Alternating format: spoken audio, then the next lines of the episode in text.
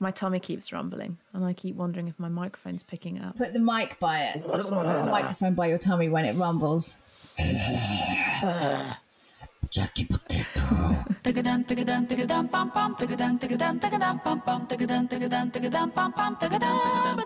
Hello, welcome to the Real Work Podcast with me, Fleur Emery. Unedited conversations with women who are changing up the world of work. Extraordinary women who are founders, thought leaders, or trailblazers. Here to inspire and inform your idea of what's possible for you. Hello, welcome to the Real Work Podcast. And this week, my guest is Pippa Murray, the founder of Nut Butter Company, Pip and Nut. Um, hopefully, you've got her products in your cupboard. I certainly have. They're pretty moreish. She started the business about Moreish. Do we use what does that mean? Moreish. Pretty moreish. Yeah. Is that the best way I can describe a range of products? That's It's not good. like what you again? say about fondant fancies, isn't it? Oh, I mean, naughty. it's not. It's- Moreish. That's terrible. she's a, she's a. I should be saying that she's a compelling entrepreneur. That she's one of you know she's the lead, leading the way in her generation with a with a B Corp in year five and anyway, she- it's a great interview, didn't you think? Yeah, I enjoyed it until the bit at the end where you get a bit deep. So um, Well, when I talked about um, the end of the world being imminent, according to science. yeah, I stopped enjoying it at that point, but hopefully, um, hopefully our listeners will will continue to the end. we looped back Yeah. to um, peanut butter. Yes, but better stay with it. You know, there's some there's some laughs.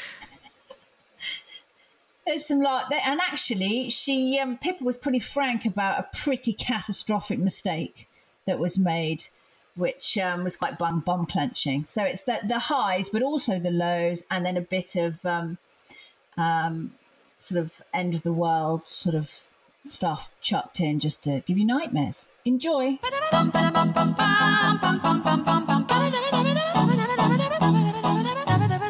Hi, Pip. Welcome to the Real Work Podcast. Thank you very much for having me.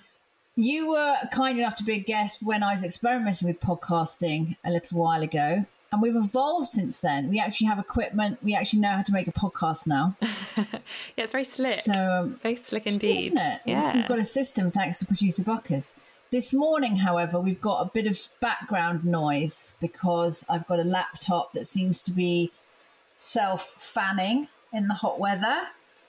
And also, I'm on a little getaway at my friend's house. And so I'm currently, as you can see, in my friend's son's bedroom surrounded by Beano annuals in his bunk beds. I've turned his Yeah, bunk beds into a little that. studio it doesn't look like your normal that's where I am.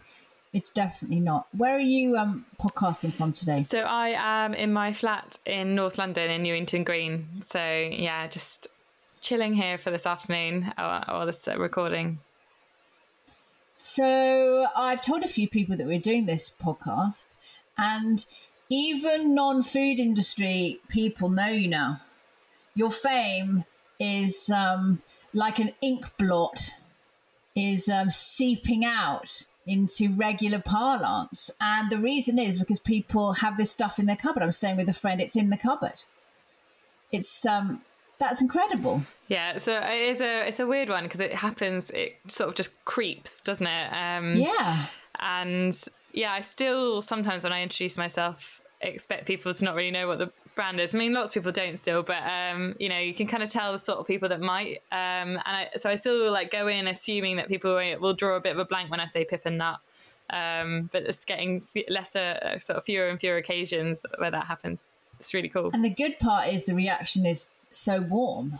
Yeah, there's a lot of People are love. s- Yeah, there really is. Yeah. How how long since it all began? I mean, I, I know, but I can't actually remember. Is it three years in my mind? No, it's No. been much longer than that. Seven. Um, yeah, so we. So can't be. I, I was childless and I was living in Soho, so it must have been. You can measure it by the length Six. of your daughter's age, basically. So yeah, about Yeah, six and a six. half years we've been going trading, um, but it took a couple of years before that to set it up. So I feel like I've been living and breathing it for about eight years now. So um, Wow. yeah, I don't know where the time's gone. I really don't, but it, yeah, it feels like yesterday at the same time. It really does. Some of it. Mm. Some we've got. I've got some really happy memories from those those beginning know, days. yeah. Of like that. It's so funny, isn't it? Now because if you went back in time, I have the same experience with Grasshopper. That at the beginning, it's so hair raising.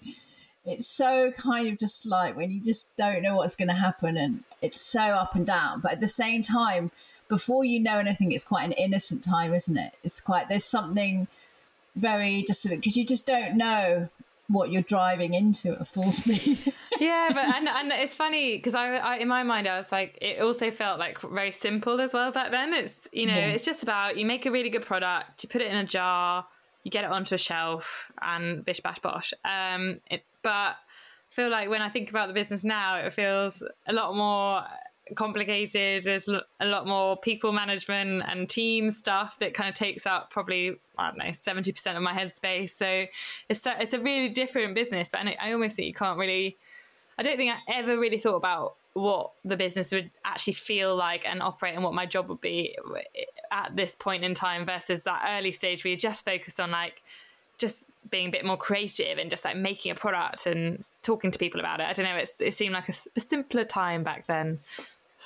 I'm well known for disliking memes, but there's a kind there's a meme thread that goes round, isn't there? Sort of what people think I do all day versus what I do all day. Yeah, you- yeah. are you familiar with yeah, those? Yeah, yeah, And um, what would um, what would yours be? People, what do people think you do all day? I think people think that I do. If, if I think about what my sisters probably think, because I think they're all very different jobs to me. So I bet they they all think that I hang out on social media all day, sort of posting pictures of peanut butter and myself, you know, doing little videos and stuff like that. And sort of flouncing around a bit, whereas in reality, I feel like I'm particularly the, at the moment in the last sort of uh, since COVID hit as well. Um, digging through Excel spreadsheets, trying to like coach team members um, and kind of work with them collaboratively, um, pitching to buyers. There's a lot more numbers and commercial than I think people realise that goes into the back end of it, but also. Yeah, I mean, at the moment, my head's in like three year planning, um, which I find really difficult when you're sort of sat at your desk and you're trying to be inspired and you're like, I need to get out, I need to go and um, you know talk talk to my team and be in a sort of slightly more less day to day kind of mindset. The team aspect. When when did that? When does that start sort of happening? At what stage in the business did you sort of start? I- think it really starts happening when um, so we're a team of there's 25 of us now and we I think that really felt like I was managing a, a team when it tipped into having like a senior leadership team. So I've got like a you know marketing director, finance director, you know head of ops and uh, sales director, and I think having no longer kind of managing the doing, but kind of managing the people, managing the teams, if you know what I mean. Like that feels quite different to when it was just like six or seven of us, sort of all doing a bit of the you know packing the boxes, loading the van, kind of kind of vibe and and it's when you have to start setting like more clearer strategies and being more clear about your decision making and things like that that i think it started to shift so i'd say that it was probably more like year f- four or five where it really felt like my role shifted from being like a doer and just like cracking on with everything and doing it all myself to kind of having to be a bit more directive and um, a bit more kind of high, slightly higher level although we're still tiny so you know um, there's still a lot of doing behind the scenes as well. I think you've managed it better than you expected. I think I think you kind of ease into it. I still find at points, I mean, that classic imposter syndrome kicks in, and you kind of feel like you're just sort of mm, you literally, well, partially because you are making it up, and but I think I think ultimately, I think most of the time it's a you know, if you've got like, it's not necessarily about smarts all the time. I think it's about like have a good, if you've got a good EQ and can read people and work with people and, and you know, be open about what you don't know and what you do know and and what you add where you add value i think that starts to help i think in sort of understanding how you kind of what your role is and stuff but you know it's funny when you're a founder of a business because like you're not a classically trained ceo you don't have all like the, the toolkit that you can just roll out and and um, you know, been there, done that kind of vibe. So some of it you feel like you literally are the blind leading the blind at times. So, but yeah, I think I think getting getting to grips with it now, and um, but yeah, every so often you get a wobbly day. What do your um, team report back? What do they say it's like working for you? Gosh, what do they say? Um, I, I mean, I think I think they, they, they get a good level of autonomy. I think that they would say that I give them yeah. freedom to do what they Yeah. want. That's what I've got to offer when with real work. That's sort of what's one of the things that's on offer is that I'm not going to be checking up on you Yeah. and that you get to sort of flex your muscles.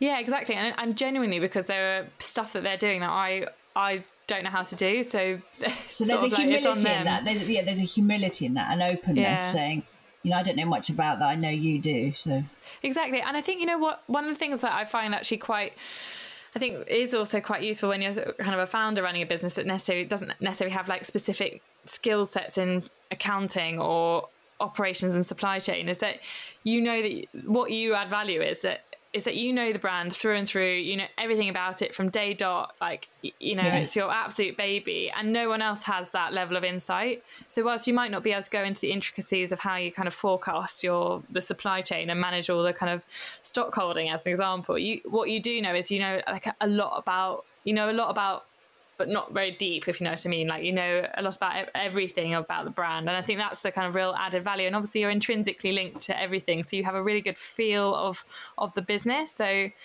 you kind of sometimes I get a bit wobbly about the fact that I don't know I don't know how to do some of this technical stuff. But then the other half of me is like, well, I just don't need to learn that. It's not my job, but my job is to know a lot about everything, uh, or a little about a lot, if you know what I mean. That's the phrase that I was looking for, um, and that almost kind of helps me kind of relax again when I kind of go into a bit of a spiral.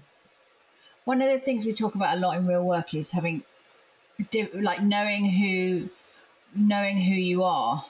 And you know as you discover as you understand more about who you are and how you function and building a business that supports that. So for example one of the things that we're doing in real work is making an app Mm. and we just did a minute seed fund thing to just, just to scope that out. We had a whip round basically, and you know, there's these clever things about putting companies in, you know, splitting off companies, and the IP owns that is owned by the IP, and you have shares in this, not in that.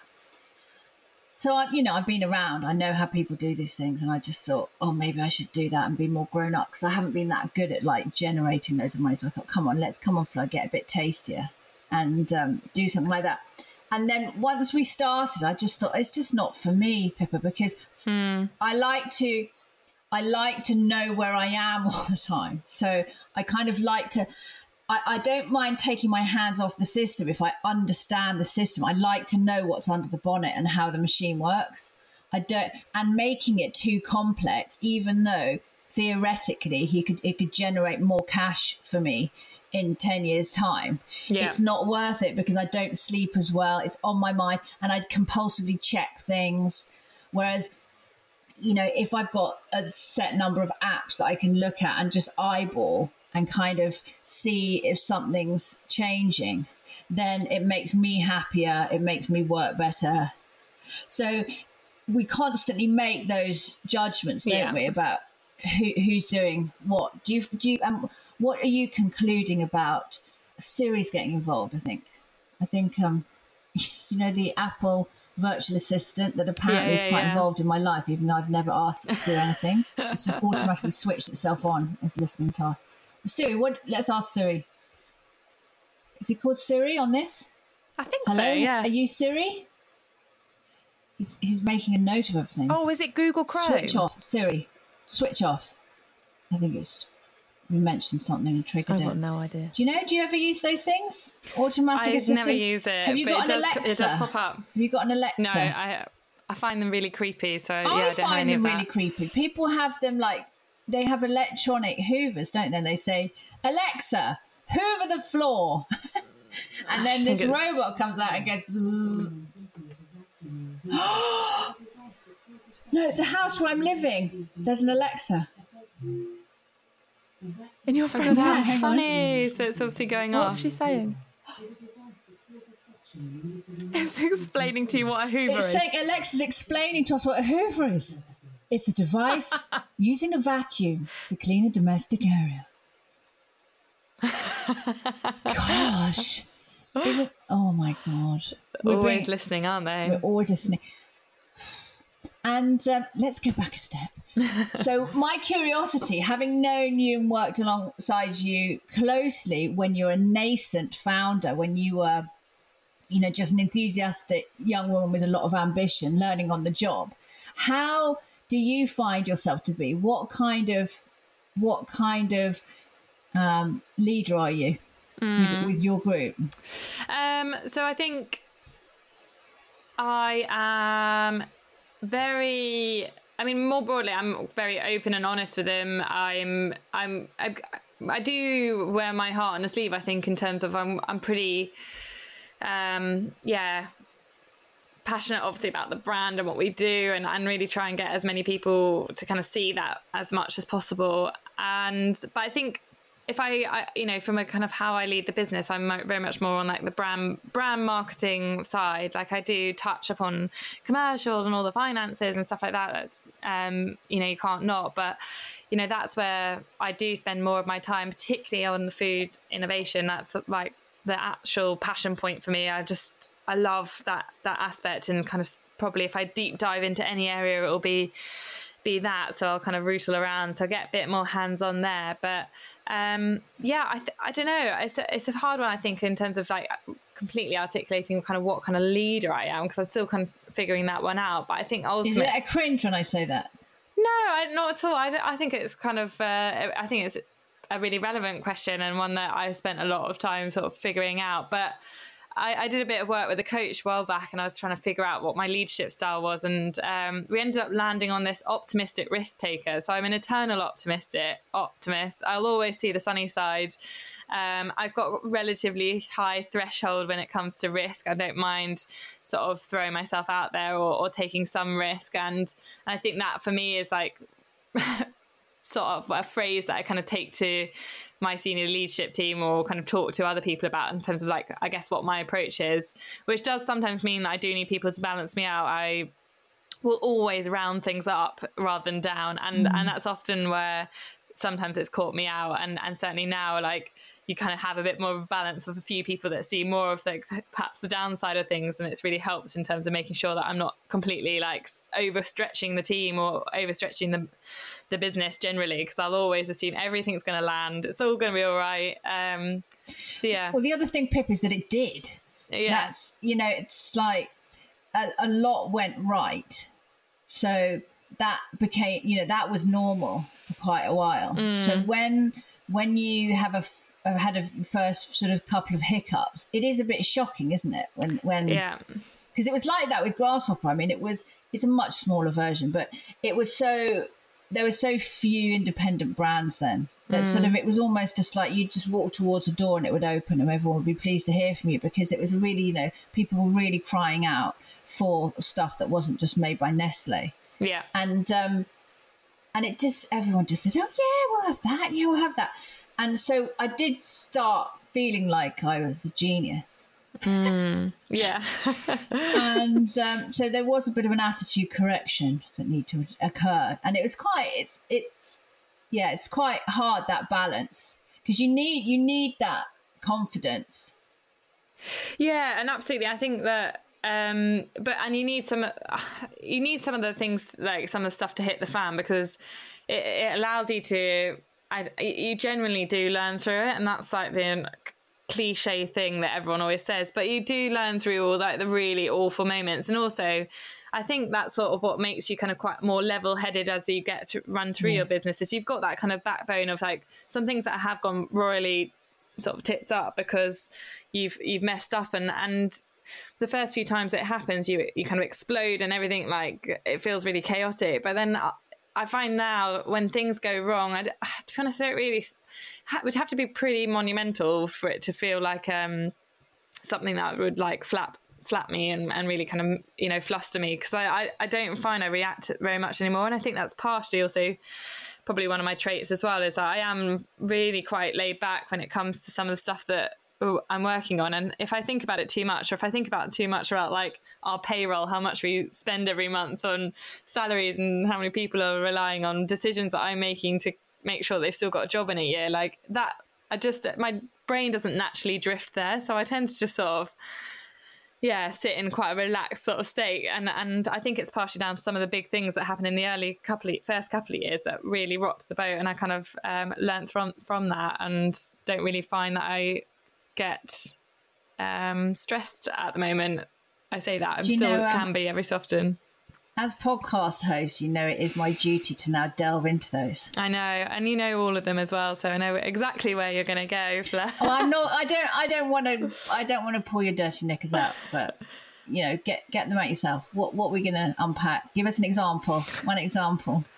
I think I think I mean we've spoken about this before. I think one of the biggest challenges that I had was um, right in the early days. It was a couple a couple of years in, and I remember the I, the night before I had won this Women in Business award, and I remember being really like proud and thinking, yeah, I'm really nailing Aww. this. Like, you know, we've just gone. And you had a new outfit. A new outfit had gone, to, you know, his business was doing really well. We are in Sainsbury's and, you know, we are in Ocado and all these different independent stores and like Whole Foods, really like good distribution, like stuff that I was like, right, we're trucking. And I remember won this award and was like, right, I'm going to give myself a day off. I'm going to like get my nails done, all the stuff that you do to try and relax and stuff. And I remember getting a call very early in that morning about sort of 10 um, from someone in my team saying that the Food Standards Authority were going to come to the office, which they thought was our factory, um, because they um, were issuing a product recall. And I remember at that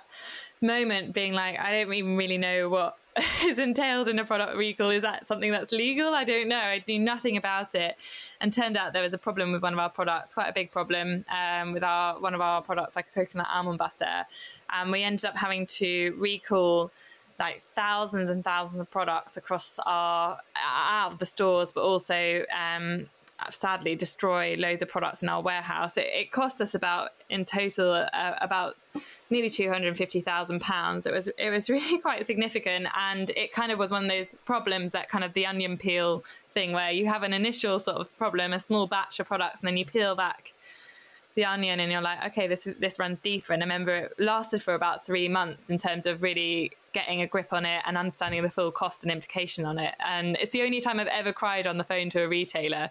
I remember giving the the Sainsbury's buyer a call because you have to call all your retailers and let them know that you're going to have to recall a product. And it's the worst thing for a buyer because it's a, real headache for them. Um, and I remember her telling me, and quite rightly, that they were having to fine us for every store that we had to, to pull the product out of. So I can't remember exactly how much it cost per store, but I remember that was like the straw that hit the camel's back. I remember just being, just couldn't handle it. I was like, another cost that was hitting us, um, and it was really stressful because I think when you're you're making a food product, we make amazing products and to the highest standard.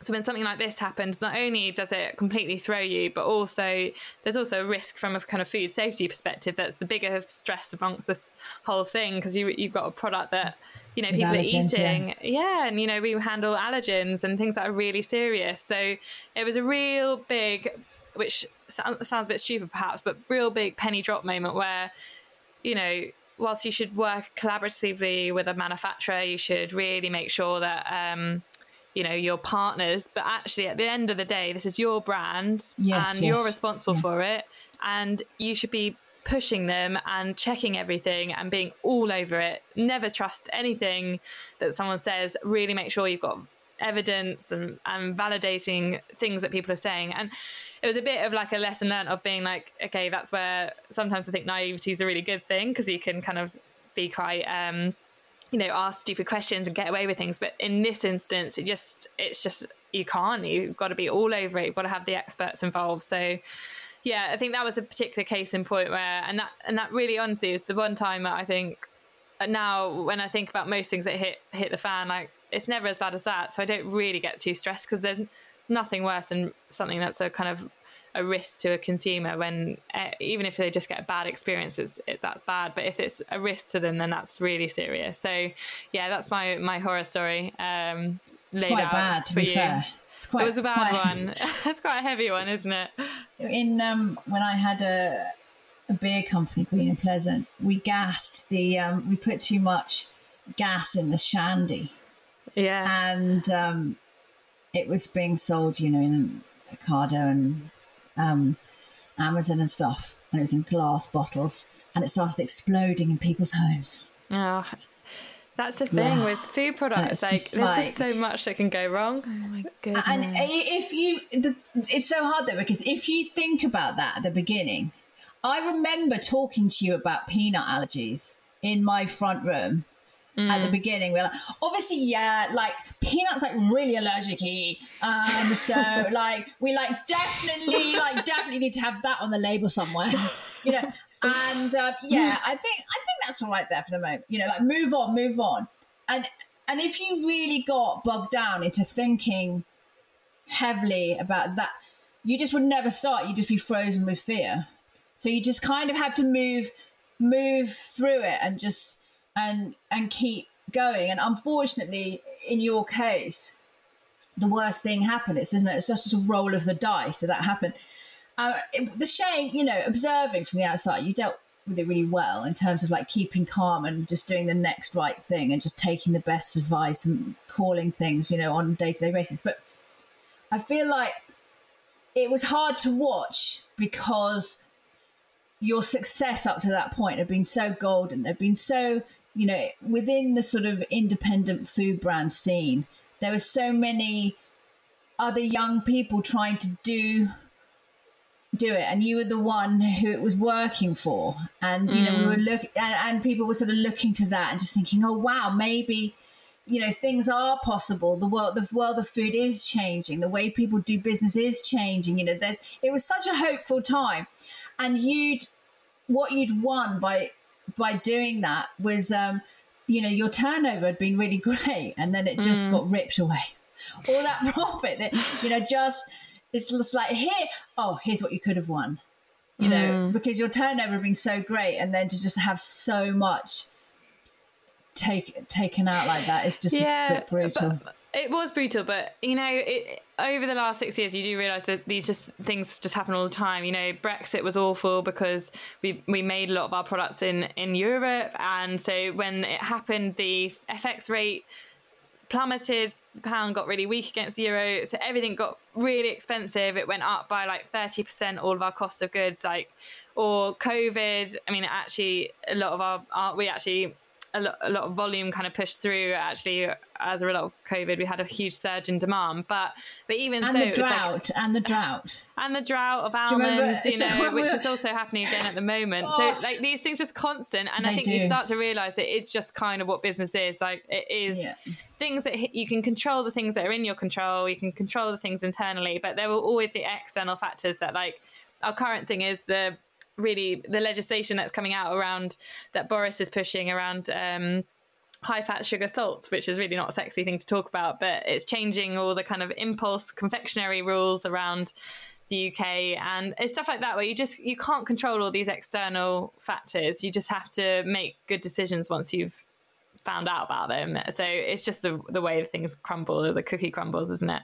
the the drought thing, fuckers. When you model a business at the beginning, so you say, okay, this is what I th- this is my best guess at what I think is going to happen. So, for example, Buckers with you, you might say, okay, I reckon that I'll get hired to do five podcasts in the first month, 10 So you mm-hmm. make a little business model like that. Mm. When Pippa did that at the beginning, and she was saying, "Yeah, I kind of haven't done this before. How, how should we do it?" And I was like, "Oh yeah, I kind of done a couple of these, so we'll work it out." You you build in when you model the cash you and you think how much do you think i'm going to earn? How much do i think i'm going to spend?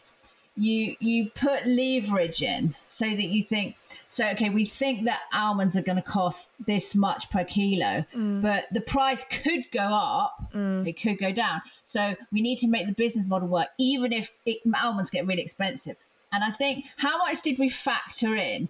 You know, worst case scenario, the price of almonds could go up by like maybe 5% or 10%. How much did the price of almonds go up? Oh God, it was huge. I think they went up by about thirty percent. Um, but the problem is, so for a good year and a half, we didn't in California. yeah, and we, and we didn't make any money on our almond butter for about a year and a half whilst we rode it out. So, yeah, another another story to tell on that. And it was literally because it didn't rain in California where the almonds grow, buckets. There was just a drought, And you it just have no con- no and control over No, and you're just watching the news. You're on the iPhone looking at the weather app, looking to see when it's going to rain. Just didn't rain. It's a really funny one when you talk to friends about it because they'll be like, "Oh, how's Pip and Nut going?" And you just be like, "Their head and hands." It's like, yeah, so great. Yeah. It's just not raining in California. exactly. It's such a niche issue, isn't it? Like, like nobody really probably pays attention to. the um, the world of founders and things like that has really kind of changed since you started Pip and Nut. Are there people who you sort of follow and you know look up to? Any of the sort of like famous ones? Um, I think I don't know. What do you what do you treat as famous? Um, I think there are lots of um, amazing businesses that I do look up to and follow and think, oh, they're they're doing amazing. So, uh, a couple examples. Ed Perry from Cook. Um, he, I, I yes, just, yes, he yeah, is agreed. amazing, really down to. He's when you talk about leadership, like he's the sort of leader that I really respect because he's he is he says he's, he's just so down to earth. Like he doesn't he doesn't bullshit. He talks about all the things that are going wrong really honestly, and I just really love that candid kind of nature, his nature. And he's also runs this amazing B Corp business that is like humongous, whilst also really know like completely net zero um, closed loop system in their factories. They employ people that in their factories that are ex convicts, so they help them get through um, into employment and just stuff like that. You're just like such a brilliant man, but also really putting his money where his mouth is when it comes to doing business well. So.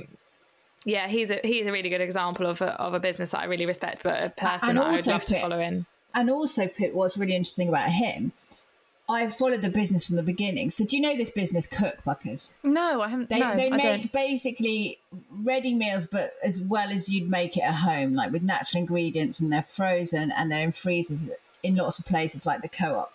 Yes, I um, have. I've seen yeah, it. you've seen them, Yeah, right? Yes. And um, when that business model came out, in terms of like putting their own freezers in places that just had cook stuff in, I just thought that just doesn't add up. Yeah. How are you going to do that?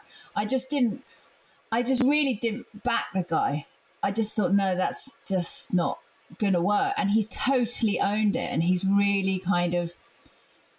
And even I love the fact that it's not just for posh people that Yeah. it's that it's everywhere and that it's decent food. So, you know, if it's kind of replaced meals on wheels. If you had a neighbour and you want to fill up their freezer and you're not a great cook, you can get, you know, it's nourishing, high quality. I just think they're I think it's a great company. Yeah, also, he's a good 'cause so many so many brands go after like millennials, Gen Z, whereas they Yeah, are hundred yeah, percent yeah. for that older audience. yeah, they're think just for regular people. so. They're this sort of like sort of giant that you don't really know about. Well, not necessarily know, not know about, but don't necessarily think because they're as big as they are, and they're doing so well. Um, so yeah, amazing business. Yeah, that's a really good example. So they are a B Corp. Some do we say B Corp like the Peace Corps, or do we say B Corp like B Corporation? I say B Corp, say like the corporation. Yeah. Let's put the let's put the P in. Buckers, do you know what B Corp is? I know that it's good if you have It's it. good, and we're we're going to be one Buckers. So you and me, we're going all the way. That is exciting. Real work is just waiting to do our interview and become B Corp pending. We've done a lot of paperwork to Oh, get ah, there. We've done the first congratulations. Thank you. And without sucking up, when you did it, it really did kind of flick a switch in my mind to think, okay, maybe I could. I felt like before then, so the the companies that had gone B Corp in my sort of um, reckoning were substantial. They were, you know, they're not big, humongous, but they're, they in my they were they were out of reach. And when you did it, I just thought, oh wow, maybe it's maybe it's for all of us. Tell us about what how you made the decision to become a B Corp and what it means to you.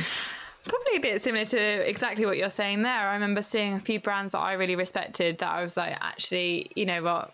Um, I'd love to kind of be aligned with them. So I remember uh, Propercorn or Proper had just certified.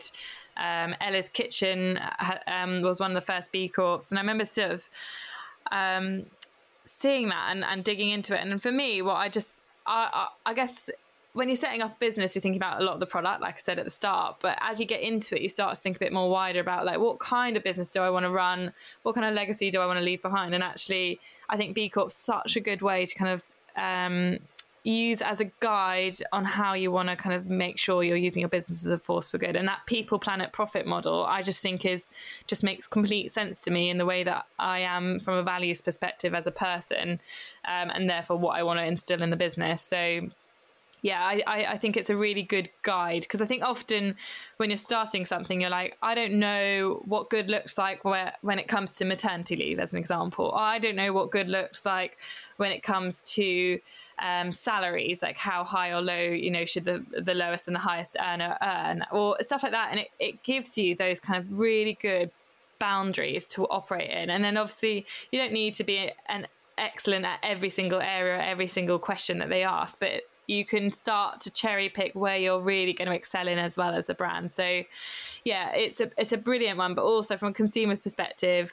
although I think it's got relatively low awareness, I don't think people really necessarily know what it is yet. I think it's starting to build um, and and from an employee perspective, it is like the first thing that people say in interviews when they say, "Why do you want to work for Pip and And they're like, "Well, you're B Corp, and um, I want to work for a business that, you know, um, you know, puts people at the center of what they they do, and and I think it's a really good signifier for people to be like, yeah, we really look after our team. Um, so yeah, I think it's so many things that it ticks the boxes for me. Um, but I think one of the really really important things to think about when you're either going through it or when you're certified and thinking about how you're going to um, continue on the journey is just to make decisions that are right for the business, not just to get the points. And that's the thing that's key. Is like really making sure that um, it's not tokenistic um, and sometimes the hardest things take a huge amount of effort but maybe to only get you a fraction of a score um, you know one point maybe on the uh, the 80 that you need.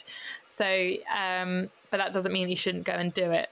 Um, so, so for instance there are some things that we're deep diving on now that you know will hopefully set up us up in good stead in the future but um, don't necessarily pay off so much when it comes to our b corp score if that makes sense so the way it works, Buckers, is B Corp is an is an organization, a body, which it's like a licensing body which may it provides you an inventory, a checklist, and you go through all aspects of your business to see how it affects people, the planet. Mm. And um, so it's like a radical way of taking responsibility and it's mm. thorough, it's complete, it goes through everything and then you get to like school Ofsted and then schools, but Ofsted for businesses. Yeah, and then you work. Yeah. yeah, and you work through all of those things and improve. And when you reach a certain level, you can, you know, you get rubber stamped that you are mm. compliant.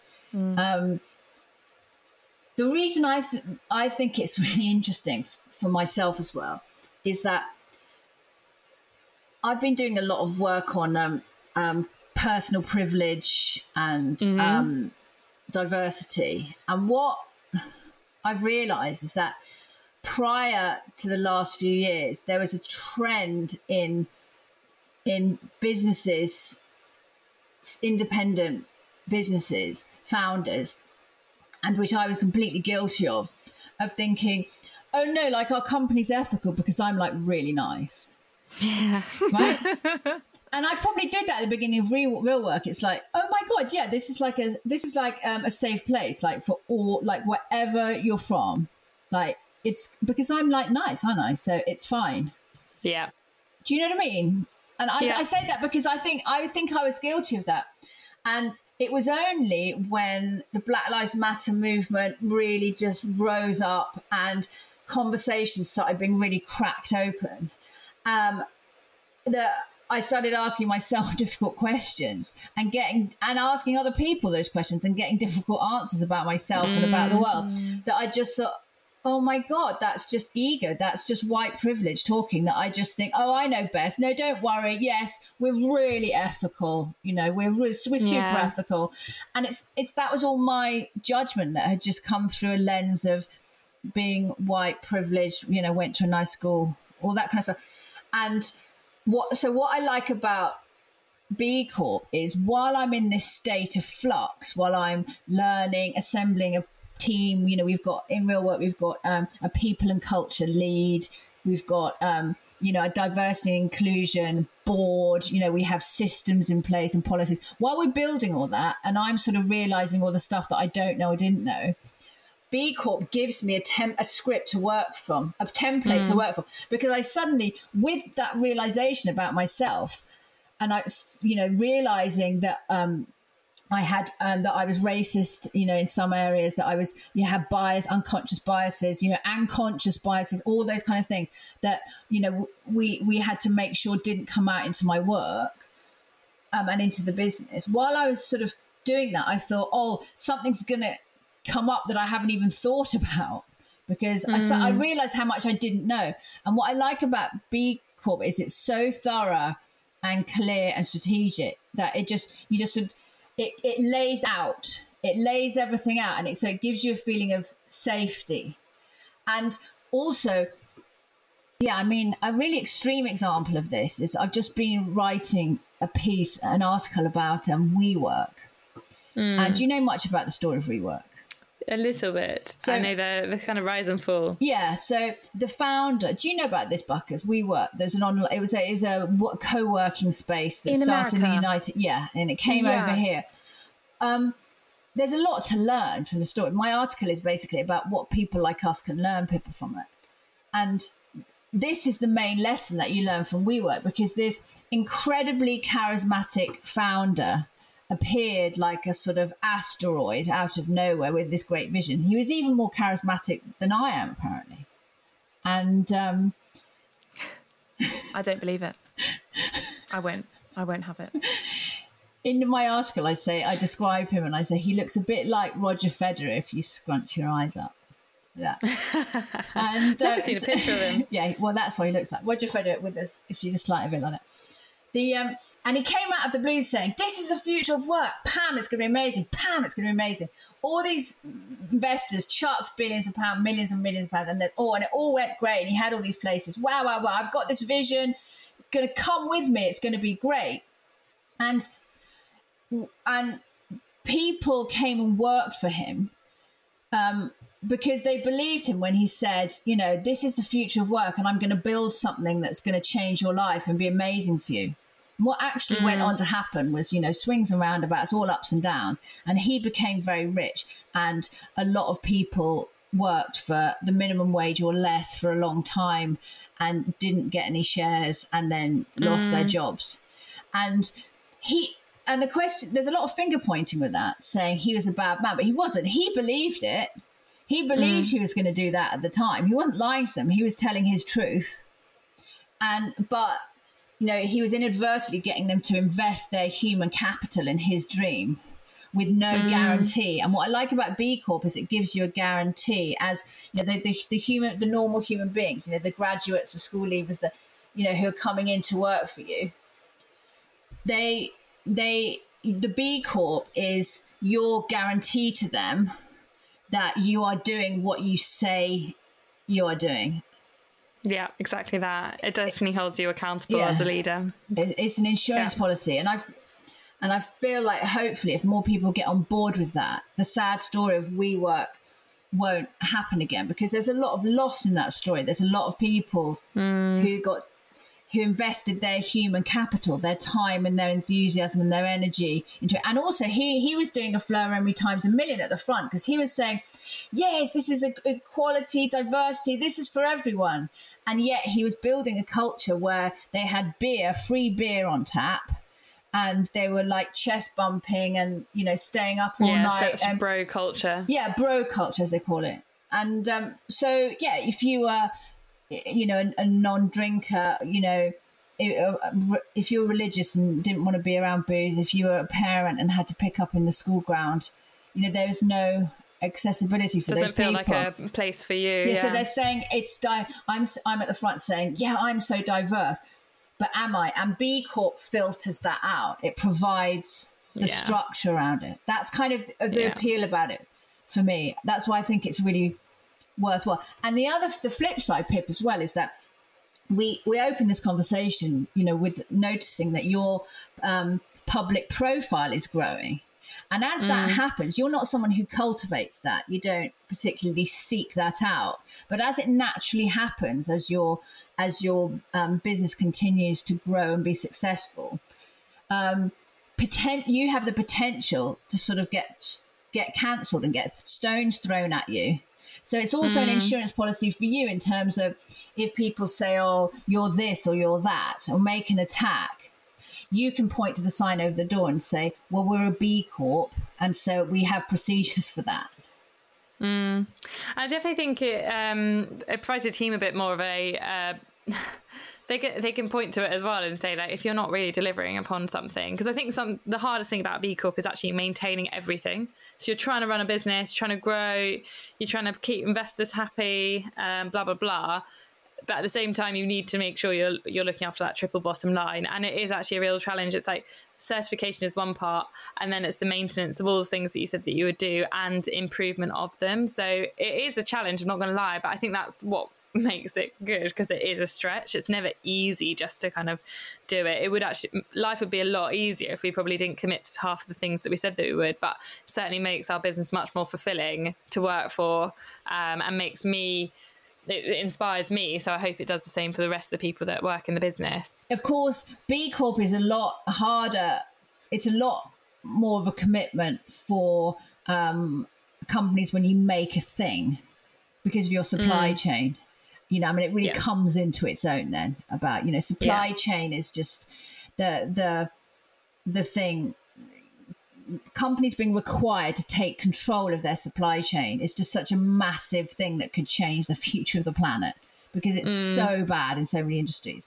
And so that's it's super for you to have it but that's a lot of work. So with real work for example we don't have that because we're just a virtual and a tech company an online community.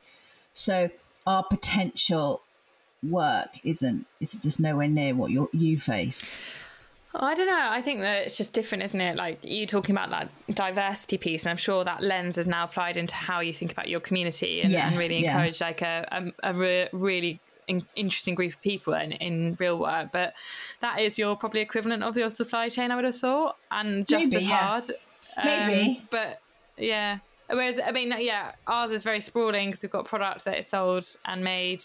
So it's like, yeah, we're just doing our carbon footprint at the moment and we're setting our goal of being net zero by 2030. and good good this is um, exciting. And I, I find this really, it really, it, I get really excited by it because even though we're a relatively small business, I hope, a bit like what you said about why you started becoming a B Corp is that I hope it inspires other people to take that leap because it is really intimidating and it is expensive um, to do. But I hope that you know at the end of the day it will it will it will be the right thing to do for, as a business. Like you say, the planet's What- all we've got. So when I was what I was about to say before that I forgot was that another of the things that kind of comes out of the big stories like WeWork of male founders becoming very rich and upsetting lots of people is something we were talking about in real work this week, which is um, about the fetishization of extreme growth, about venture capitalist culture and growth at all costs. And B Corp feels and culture building and the kind of things that you were talking about feel like um, the response to that and and it just feels great to hear people talking instead of just saying right i want you know this i want to sell to them for this amount by this time. Bam bam bam. And just saying mm. i remember talking to you about when sort of saying about you know exit exiting. And i remember you saying actually i love you know i love this business. I want to be in this business and i want it to be right. And that's not on my mind just thinking when can i just get rid of it before it all goes away? And it was so hmm. great to hear that. It's not your ambition is it to just pass the ball and and start another one? No, no. I think I mean this has got my name in it, so I'm really entwined in it. I think at some point there might be moments to bring on um, partners that might help accelerate our growth. So definitely, those are things on on in my mind. If like we want to start really pushing out beyond the UK as one example, like actually to do that might require somebody that has some more expertise in that that can really accelerate it. So, but you know, ultimately, this is some this is like my my equivalent of my baby. Like it's something that I really nurtured from day dot. So, um, and I do have an investor, so there will be a point where they may they will need to get a return. But my interest and my in, investment in it is still very much there and committed with it. Even at the stage that you're at, though, when you do more funding rounds, I know you do a lot of fundraising. You investors who want to exit could exit in those rounds. You can bring new people in, and and some Yeah. people can go out. There's all kinds of ways to skin a cat at this stage, isn't there? Exactly. Yeah, exactly that. So maybe early stages. We did a crowd fund right at the start. So maybe some of those guys might or or girls might want to get out at that point. So uh, yeah, we'll see. There's nothing on the cards at the moment, but um, sort of yeah, every I so always, often gets um, brought up. I always use as an example in this podcast. There's more than one way to skin a cat, and then I always think I must stop saying that because people who love cats must really hate that. Yeah, I don't know what the uh, how you could twist that to be different. we need a different yeah. way. There's more than one way to skin an avocado. Although aren't avocados cancelled? I'm not sure. we um, we can't let you go without talking to you about the change to glass jars. I haven't ordered mine yet. I'm on the I'm on the claggy bit at the bottom of my I'll plastic send pots you. now. I'll send you a load. I love that. It's all about the coconut and almond for um, my kid at the moment. But um, yeah, we're right down to. I I like the claggy bits at the bottom of the um, plastic tub. So I hope that it's it's not clag free in the glass situation. No, there'll still be a little bit, I'm sure. Okay, good. Um, changing. It's so interesting. I remember at the beginning saying, "Oh yeah, you know, maybe glass jars. You know, when we're a bit further down the line." A small, something that is perceived by a customer as a small request. a small piece of feedback. Oh, piece of feedback. Better in glass jars. Could change your glass jars. Don't glass- Maybe we have glass jars. We prefer it with glass jars. And um, the amount of times you've got to go, yes, we're working on that. Yes, we're doing that. Yes. now, anyway, now glass jars. Logistically, what has it meant to change your products into glass jars? Oh, it's been it's been a headache. Um, it is. We work with two manufacturers, so it's changing all their sites. One of the factories didn't have glass in that site, so it meant that they had to completely reconfigure their whole factory to allow that to be handled on site because it's obviously a bit more of a riskier material. Um, it took two years to get done and cost about half a million, would you believe it or not, um, to do that full change. And that that's because Whoa! a lot. That's the thing. It's not a small. yeah, exactly. I know it's eye watering. Maybe a little bit less than that because we brought it a bit under budget. But um, yeah, it was a really big cost to change, and um, we did a whole packaging refresh. So um, we lined it also with like a kind of looking, changing it and evolving our look and feel across the brand as well, which hopefully it feels a bit more mature and and hopefully stands us in good stead for the future. But yeah, it's just incredibly complex because um, oh, it's too boring to even go into the detail. But it's just because you're working with factories, then retailers, then you have to make those changes in store. So you have to kind of manage this whole timeline. Um, and retailers hate change. So every time you want to kind of switch something, and this was a whole delist and then completely relisting of our whole new range, our whole range. Um, means that they all throw their toys out the pram and and say they don't want it, they don't want to do it, or they can't do it, they can't do it when you want to do it. So you're just having to manage like effectively two businesses because you've got a whole new whole new range that you're trying to flow into into store whilst also trying to manage the removal of the rest. So um really complicated and it's yeah it's, it literally it's taken the whole team. Um so it, it's not a small thing at all. And it is one of those things you're like it's just a bloody glass jar. Like come on it's just so Is there a simple. glass jar? I think glass jar. exactly. And, and that's the thing but it's good like i think feedback like that like it is important and obviously like the david attenborough effect david attenborough effect like we we knew it was something we needed to address but I think if it hadn't been for consumers being quite so vocal, and thanks to social media, people can really be vocal. Um, I don't know if we would have done it. So, And then there's the people who, after you spent um, a half a million bucks and two years of your life trying to give them what they want, will say, "Well, of course, glass isn't as good as aluminium." yes, And they'll exactly. say, "Yeah, it's only actually forty nine percent better for the planet than plastic."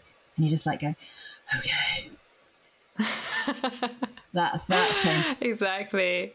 We actually find we made the decision not just on environmental reasons. In the end, it came down to the fact that our consumers want something in glass because it's more premium, it feels nicer to use, people want to get it out of their cupboard more often. So really, the decision was less on the zeitgeist of glass, was more on like from a value proposition, people prefer glass, and that is why like that was what was holding our brand back and the, why we decided to make the switch. So environment did play a big part in it, obviously, um, but we know the complexity around carbon footprint. Glass is heavier, so it has a higher carbon footprint than plastic. So it's not perfect, but it is a, a great material and hopefully better for our product. So everything's specific, isn't it, It to, is. to your business? What do you think about Jeff Bezos going to the moon? No, he didn't actually get as far as the moon, did he? He just got a few miles up and then came back and had his picture taken. Oh, that's ridiculous, isn't it? Yeah, I've seen loads of like different social posts around like you can either solve food poverty or go to the moon. That's the kind of pressure like- they're they're under, isn't it? Like as we as Yeah, what do you make of It- that? it's it's it's it's egos, isn't it? Them, they're all megalomaniacs and and narcissistic, so they all want to be like kings. But yeah, I think it's ridiculous. I mean, in some ways, I get it. Like you know, maybe they're trying to find the route out of the of out of here because uh, climate change and all that. But equally, I just think it's just egos trying to like one up each other. Um, but it's funny, isn't it? You know, thirty years ago, forty years ago, this was like uh, countries competing. You know, Russia, NASA, and all that. Now it's the the Amazons and the Microsofts, the Bill Gates. You know, it's it's funny how the world shifts with these huge companies now having more power than some states do. I just think it's it's mad, scary. Again, do you know about um, tech singularity theory? no, I don't. Tell me. Bacchus, you know what that is? Um, will So- it surprise you if I say no? I don't. Do you know what a singularity is? Have you heard that expression? A singular yeah. A singularity is the point inside a black hole where the laws of physics run out and back from which no matter can return. So if you're a buckers and you're accidentally come towards a black hole, oh, you're getting sucked in, or going back to the Hoover, you're getting like a piece of dust into the Hoover. There's a point in the black hole that nothing can ever return from. You're gone. Okay, that's a singularity, and the there's the theory of tech singularity.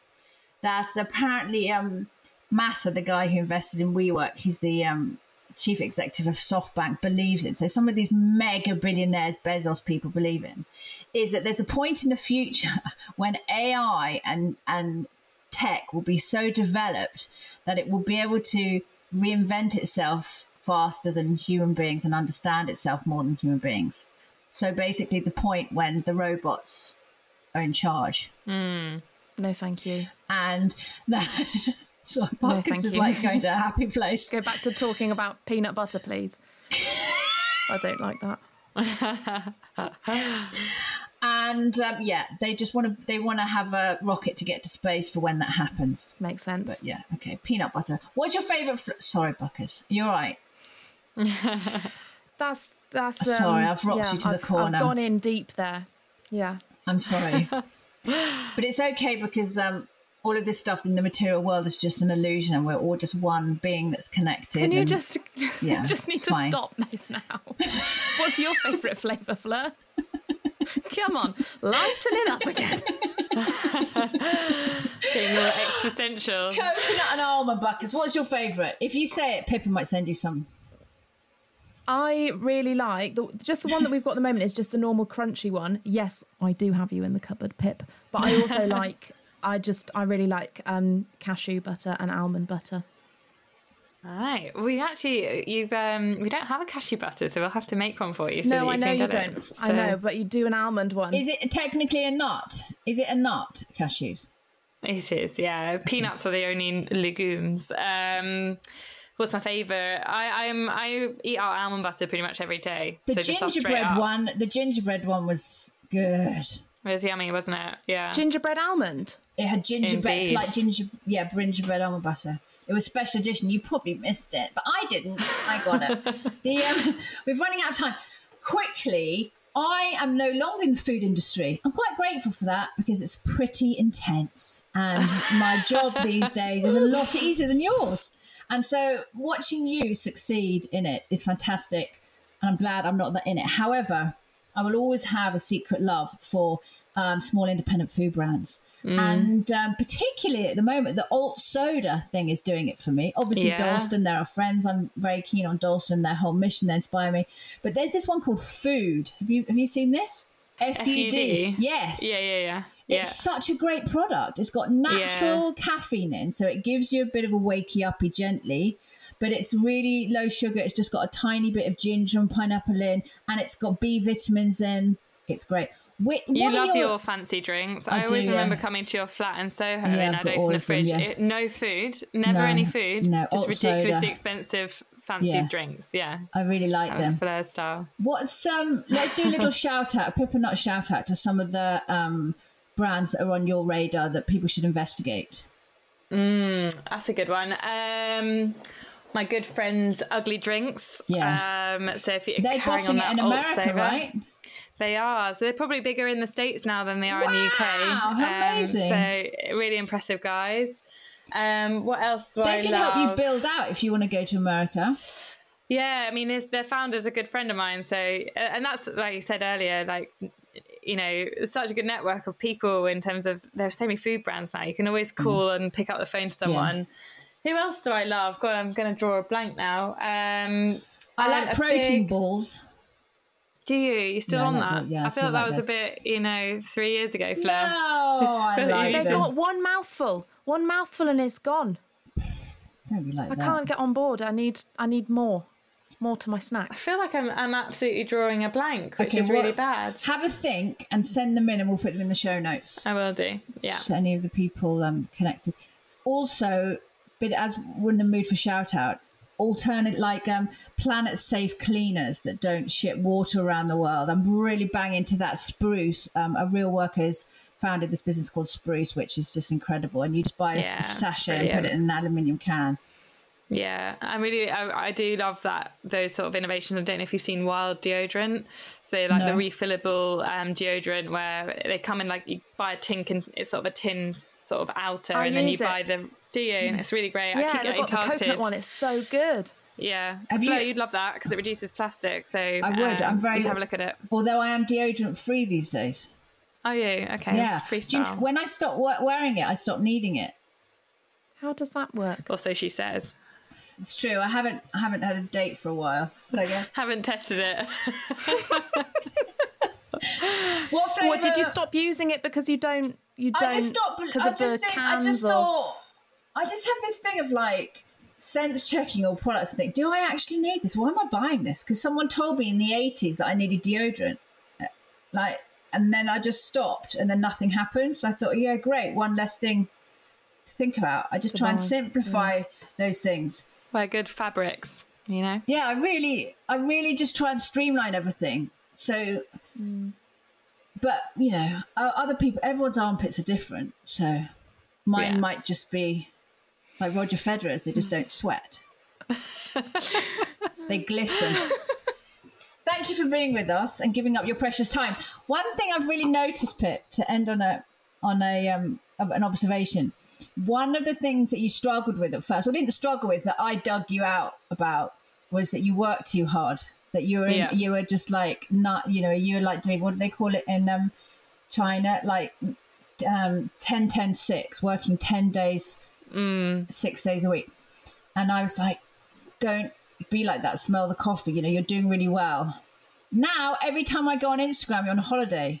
I didn't mean take that many holidays. It's it's, quite annoying isn't now it's annoying now i'm like all right pip here's in the office maybe you want to get back to the office I'm just, you know, working that whole flexi work, you know, milking it. No, you've got to take breaks. you really do more more breaks and um, less work that's the message for everyone Yeah, absolutely. Thank Yeah. you so much for bringing our guests on the podcast. It's been a delight as always. Oh, thank you so much for having me. It's so nice to chat to you. Or as always, it always is great to chat to you, Flo.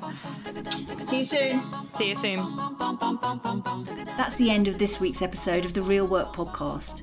If you want more from me before the next episode or you'd like to learn more about real work, you can find me on Instagram and YouTube, where I share experience and advice for women who want to work and earn on their own terms. My Instagram handle is at doreal.work and on YouTube it's Real Work all capitals, all one word. Please rate and review this podcast if you know how, and tell people about it. It all helps. Thank you for being here. See you next time.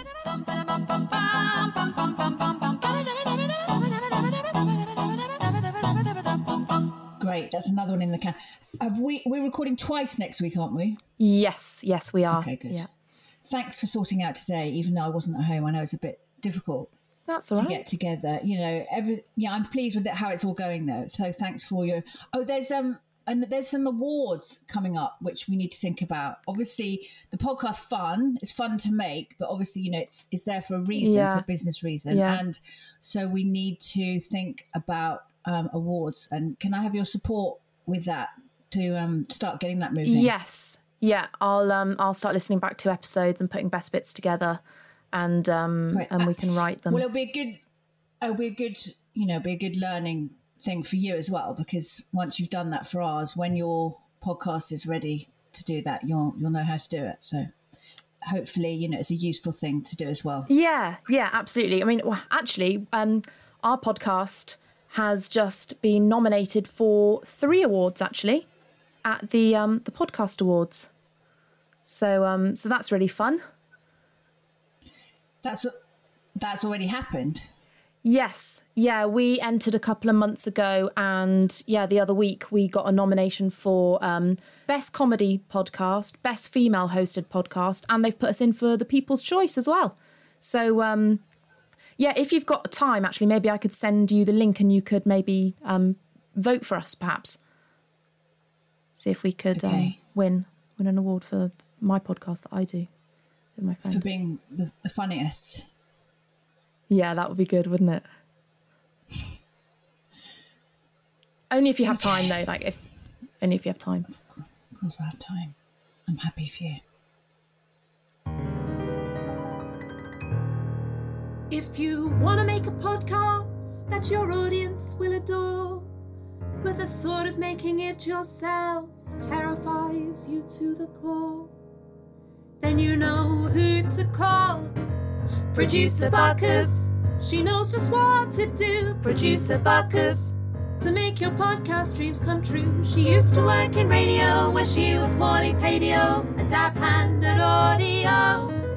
Find Producer Buckers on Instagram at decibel underscore creative or click the link in the show notes. Come on, everyone, Producer Buckers. If you want to hire the best Producer Buckers, just put it to the test. Producer Buckers, just press record and she does the rest. Producer Buckers.